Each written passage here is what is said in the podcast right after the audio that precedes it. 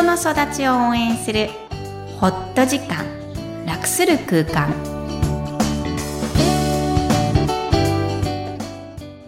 皆さんこんにちは、声ラボの岡田です。クロスのミキコです。ダジャハオ、ハーリーワン。ミキコさん、よろしくお願いします。お願いします。もう秋もね、9月下旬になってきましたが、そろそろ修学旅行行ってるね、お子さんもいらっしゃるかなと思うんですけど、はい、どうなんですか？うちの娘も先週行ってきましたが、はい、そうなんですね。京都、奈良ですね。東京の子たちは結構多いと思います、中学生、はい。高校ではどこ行くんですかね？ね、どこなんでしょう、こちらの方だと。岡山出身の岡田さんは東京だったんですよ。ああ、やっぱそうですよね。はい、岡山から、まあ、東京まで修学旅行に来て、ディズニーランド行ったりとか、東京、大学巡ったりとか、そういう感じで行きましたね。最近、受験の関係で、公立の高校を見学することが多かったんですけど、そうなんですね。海外行くんだね、公立でも。私、私立しか行かないんだと思ってたんですよ。台湾に行くそうです。公立の高校。公立の高校でも行くんですね、海外。へー、すごいですね。だから、修学旅行がいろんなとこに行っているみたいなんですけど、皆さんにとって修学旅行は、その時代のどのぐらいの思い出の割合を占めるんだろう。どうですか？どうだろうな。高校ってあんまり記憶がないんですよね。私自身が。そうなんだ。はい。私自身の高校は、はい、どうでした？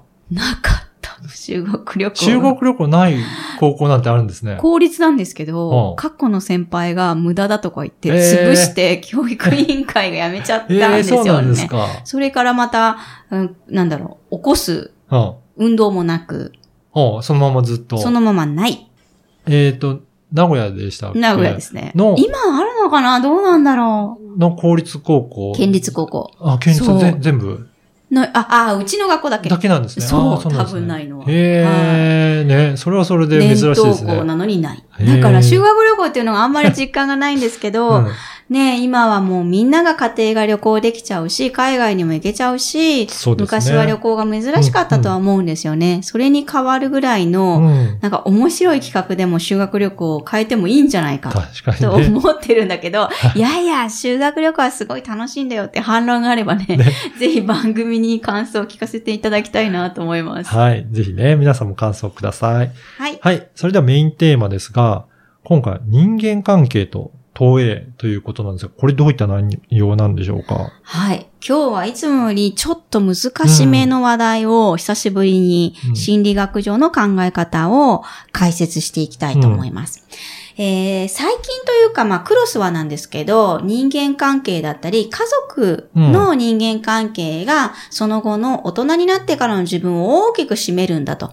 だからこそ、自分の家族を大切にしようねとか、関係性を良くしようねっていう活動をしています。その延長線として、人間関係を、この間も、夫婦関係だったり、取り上げてきているんですけど、はい。どうも人間関係がうまくいかないことで悩みっていうのはほぼほぼ、90% ぐらい占めるんじゃないかな。悩みっていうものはね。ほとんど人と人の交わりだったり、ビジネス上だけ単体ってことはなくって、誰かが関わってるからそこが悩みだったり、わだかまりになっちゃうってことが多いんですよね。はい。で、普段だったら、自分が諦めをつけたり解決したり、もっと違う展開になっていくんですが、どうもこの人間関係、この特定な関係に限って、ずっと持ち越しているっていう関係はありませんか？という、見直しを求めています。どうですか？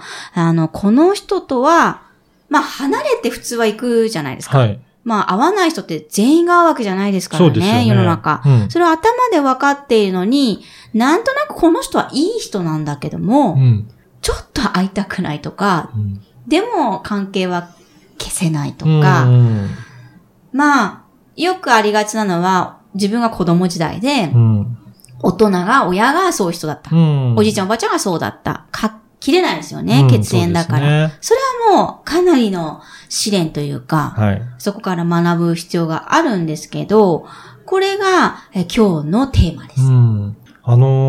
会社員の時って、やっぱりその部署とかね、うん、上司選べなかったり、部下選べなかったりとかするので、あり得るかなと思うんですけど、今、ほぼね、私は自由に仕事やってるので、そういうストレスがほぼなくなったかなっていう感じですね。そうですね。確かにビジネスをやると自分が選んでいくし、うん、もっとそれを育てたいっていうような感じが出てくるので、うん、その嫌だとしても嫌なとこ見なくなりますよね。うん、そうかもしれないですね、うんうん。そこが重要じゃなくなる、うん、ウェイトですかね、うんうんうんうん。だとしても、まあ、家庭っていうのは自分が作った家庭だとしても、そこに延長にあるお姑さんだったり、相手側の親だったりとか、もっと言えば幼稚園の先生だったりとか、はい、子供の先の関係は我慢しちゃうっていう方もすごく多いんですよね。いるかもしれないですね。はい。だけど、その人自身は、その嫌だと思っている相手が、まあ他の人にとってはあんまりダメじゃなかったり、機能してたり、いい人だったりってすることの場合、往々にして、投影が起きています。投影ですね。はい。はい、投影とは何でしょうか、うん、一般的には、あるものの存在とか、影響が他のものの上に現れ出ることを投影と言いますが、心理学上ではこれはすごい大事な概念で、はい、自分の実の嫌な性質だったり性格、はい、特徴を自分のものではなく他人のものにすり替えてしまうことを投影、防衛なんですね。ある意味自分を守るために使っている防衛の手段で実は誰もが使っています。だとすると嫌なところが見えてるっていうことは、それは自分の嫌な部分を見てるってことなんですか？素晴らしい。だからさ、すぐそこでもう、ピピピって回線が繋がっちゃうんで、あれあれって思う人、全然気にしないでくださいね。もう一回説明します。そうです。その通りです、岡田さん。要は、自分のものを相手に押し込めちゃうっていうことは、自分の見たくない部分が同じものでもなくても、かすめている可能性はあって、うん、もっと言えば本当はそのままあったりするんですよね。見たくないからいつも見てないんです。うん、だけどその人がその前に可視化されて見えちゃうのだから、自分にあったんじゃない、あったんじゃないっていうのアラームがどんどん鳴っちゃうから、そいつが悪いってやっちゃえば、自分はなかったことにできる。うん、なんか、一般的には自分はできているから、できてない部分が相手が嫌だって思うのかなと思うんですけど、そうじゃなくて、自分もそういう部分があるっていうことなんですか？そうです。例えばじゃあ行きましょう。わかりやすく。はい、同僚の一人が嫌いだとして、嫌ですよね。その人を嫌う自分。うん、自分はその人嫌いだって思ってんだけど、それを嫌いって人を思うこと自体がいけない。やってはいけないと思っている場合ですね。はい、相手が私を嫌っている。思ってしまう。そんなって思うじゃないですか。そんな極端なことないよ。それじゃなんか不合理だし、ひどいじゃんって思うんだけど、極端って言っても結構これやっちゃうんですよね。あの人私のことを悪く言ってないっていう表現だったらよくありがちだし、あの人私に親切じゃなくて、なんかパッて言っちゃった。いや、ただ言っただけかもしれないのに、そう見えるってことは、私はあの人は嫌いだと思っているわけです。いいじゃん、嫌いでもって思うことがもちろん大事なんですが、見たくない部分があると、それがいっぱい人間関係に出ちゃうっていうお話なんですね。なんか意識してるってことですかね、その分。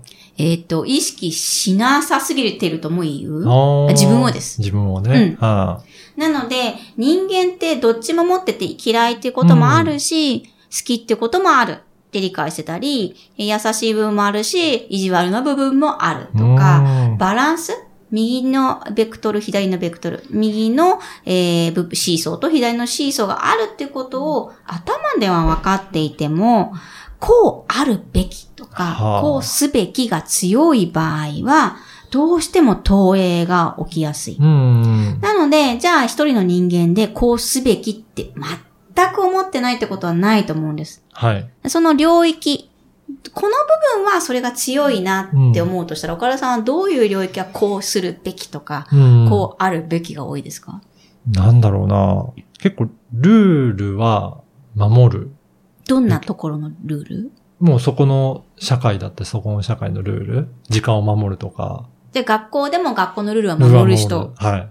じゃあ、校則破りはしないの？破ることは基本しない。へえ、ルール好きじゃん。ルールは、もし嫌だったら、ルールをちゃんと変えてから、なるほど。やりましょうぐらいの感じですかね。あ、だからマンションの管理人やってたの、なんか、会長やってましたよね。会長やってたのは、自分でルールを最初に作っちゃえばいいかなと思って、作られてないところなので、自分が住みやすいように先にルールを作っちゃう。で、ルールを守って生活する。じゃあ、ルールを破る人を見るとちょっとイラッとする。イラッとする。そうですね。それは、ひょっとすると、万が一、1,000分の1か1万分の1かもしれないけど、ルールを破ってみたいという憧れはありますか？どうなんでしょう。あるのかもしれないですけど、なんでルール破りたくないかっていうと、めんどくさいから、なんかいろいろ破った時に起こるいろんなことがめんどくさいかなっていうふうに思っちゃうんですよね。トラブルになったりとか。トラブルが嫌なのね。そう、トラブルは嫌です。すごい。あ、そうだね。それはすごい嫌って昔から言ってる。そうそうそう。トラブルに起こらないためにいろいろやってる。じゃあ、万が一そのルールを破ってトラブルに巻き込まれないって保証が 100%、120% 保証されていたら、ルールはちょっと破ってみたい。あ、それは、全然破っても OK だと思います。破ってみたい？見たいという感情よりは、そこは、破っても OK かなっていう感じですね。わかりました、はい。こんな感じです。皆さんどんな風に受けますか？はい、多分私の感覚から認めないけど、岡田さんはルールっていうものに対してものすごく、ある意味、エネルギーがかかっているんですよね。うんうん、他のことはどうでもいいんですよ、岡田さんって。なんだけど、これルールとか決まったものを、少し破っている人はおそらくそこに投影が入るので、あんまりいい人間関係が、取れない可能性が高い。はい、つまりそこを意識していれば、そこは、許すことができる、と問題にならないと思うと、自分が少しこだわり、エネルギーをかけすぎちゃうなと思う部分を、投影しないようにっていうよりはしやすいんだっていうふうに受け止めてあげると、はい、人間関係が見違えるほどスムーズになるよ、というお話でした。はい。では本日のポイントをお願いします。はい。投影、まさかと思うような概念かもしれません。しかし誰もが使っている防衛方法の一つです。